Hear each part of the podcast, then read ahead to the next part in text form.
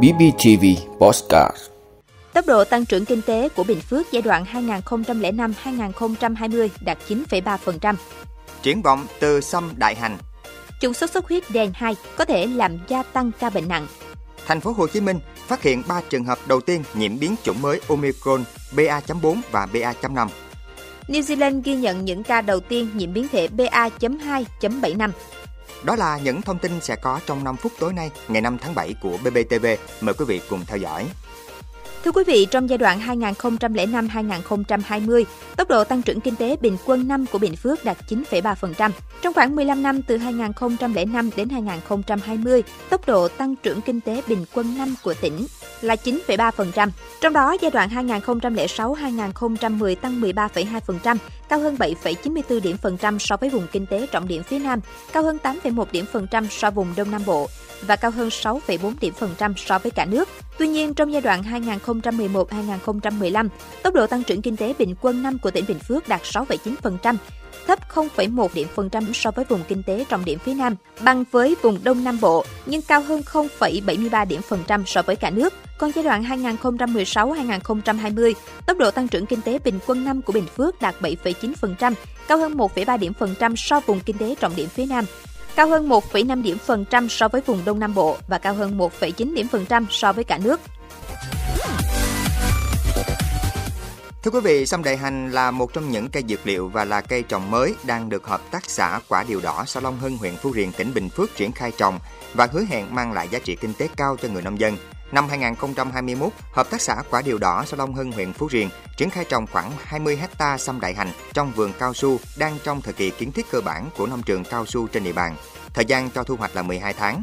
Mức đầu tư cho mỗi hecta khoảng 700 kg giống với giá là 35.000 đồng 1 kg, cộng với tiền phân, công chăm sóc và thu hoạch, tổng chi phí khoảng 60 triệu đồng. Năng suất đạt từ 15 đến 18 tấn một hecta, giá bán là 17.000 đồng 1 kg. Sau khi trừ các khoản chi phí, mang lại lợi nhuận cho người trồng trên 100 triệu đồng một hecta. Mặc dù là cây trồng mới, song việc hợp tác xã Quả Điều Đỏ đã ký kết hợp đồng bao tiêu sản phẩm với công ty dược phẩm ở thành phố Hồ Chí Minh đã mở ra một hướng đi mới đầy triển vọng đối với các thành viên hợp tác xã và người nông dân xã Long Hưng. Thưa quý vị, trong một tuần qua, số ca mắc các bệnh truyền nhiễm như sốt xuất huyết đã tăng nhanh đáng kể tại Hà Nội và thành phố Hồ Chí Minh. Theo thông tin được Trung tâm Kiểm soát Bệnh tật Hà Nội cho biết, trong tuần qua, thành phố đã ghi nhận thêm hơn 50 ca mắc với 3 ổ dịch sốt xuất huyết mới tại ba quận huyện Đống Đa, Bắc Từ Liêm, Thanh Oai.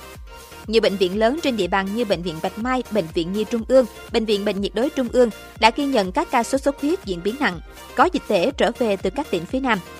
Trong quá trình thực hiện lấy mẫu, xét nghiệm mẫu của bệnh nhân mắc sốt xuất huyết ở các tỉnh thành phía Nam, kết quả phát hiện có hai chủng đen 1, đen 2 đang lưu hành phổ biến. Trong đó, với sự lây lan của chủng Delta 2, các chuyên gia cảnh báo số ca mắc và số ca bệnh nặng sẽ tăng cao. Vậy chủng virus này nguy hiểm như thế nào?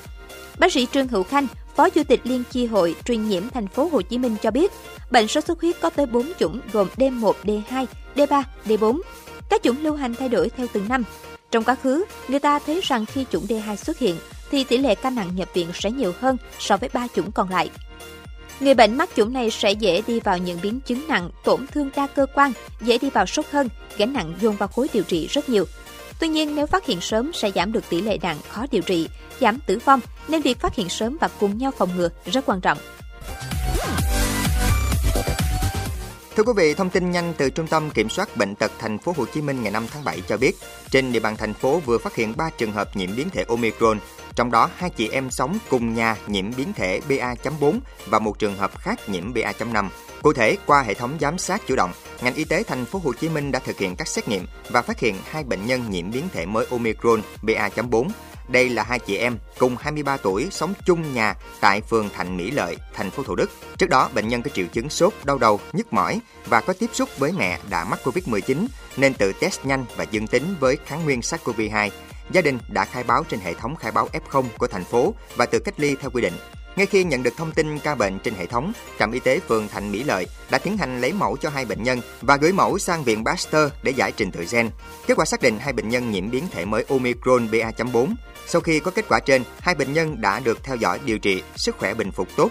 Tất cả trường hợp tiếp xúc gần với hai bệnh nhân đã được thông báo từ theo dõi sức khỏe và thực hiện test nhanh. Bước đầu ghi nhận những người tiếp xúc đều có kết quả âm tính. Trường hợp khác nhiễm biến thể BA.5 là bé gái 11 tuổi, ngụ tại xã Tân Phú Trung, huyện Củ Chi. Ngày 20 tháng 6, bệnh nhân có triệu chứng sốt khoảng 38,5 độ C, có ho ít, sống cùng với mẹ đã mắc Covid-19 trước đó nên tự test nhanh và có kết quả dương tính với SARS-CoV-2. Ngay sau đó, bệnh nhân được lấy mẫu giám sát biến thể mới theo kế hoạch giám sát của thành phố và có kết quả xác định nhiễm biến thể mới Omicron BA.5. Theo điều tra dịch tễ, từ ngày 17 tháng 6 đến nay, bệnh nhân chỉ ở tại nhà và không tiếp xúc với người lạ. Sau khi có kết quả dương tính, bệnh nhân đã được cách ly tại nhà và khử khuẩn nơi ở theo quy định. Thưa quý vị, ngày 5 tháng 7, Bộ Y tế New Zealand thông báo nước này đã ghi nhận những ca đầu tiên nhiễm biến thể BA.2.75. Phân tích trình tự gen đã xác nhận hai ca nhiễm biến thể trên là người vừa trở về từ Ấn Độ. Thông báo của Bộ trên khẳng định đến thời điểm hiện tại không có bằng chứng cho thấy biến thể BA.2.75 đòi hỏi thay đổi cách tiếp cận về y tế cộng đồng đang áp dụng để ứng phó với các biến thể dòng phụ khác của Omicron. Thông báo cũng nêu rõ rằng hiện không có bằng chứng cho thấy biến thể này có thể khiến bệnh nặng hơn. Song cũng cho biết bằng chứng hiện chỉ ở giai đoạn đầu. Biến thể BA.2.75 được xác định là dòng phụ thứ hai của biến thể BA.2, loại biến thể lây truyền chủ đạo ở New Zealand thời gian này. Gần đây, BA.2.75 mới được xác định là khác với BA.2 và bằng chứng về khả năng lây lan né tránh hệ miễn dịch và gây bệnh nặng của biến thể này vẫn ở giai đoạn đầu. Ngoài hai ca bệnh nói trên trong 24 giờ qua, New Zealand cũng ghi nhận 47 ca mắc mới ở khu vực biên giới. Hiện 493 ca COVID-19 đang được điều trị, trong đó 11 ca điều trị tích cực. Trong một diễn biến khác tại Trung Quốc, khu hành chính đặc biệt Macau đã ghi nhận 89 ca mắc mới COVID-19, nâng tổng số ca mắc lên hơn 900 ca kể từ giữa tháng 6. Nhà chức trách đang nỗ lực kiểm soát đợt bùng phát được đánh giá là lớn nhất tại thành phố này kể từ khi đại dịch bắt đầu.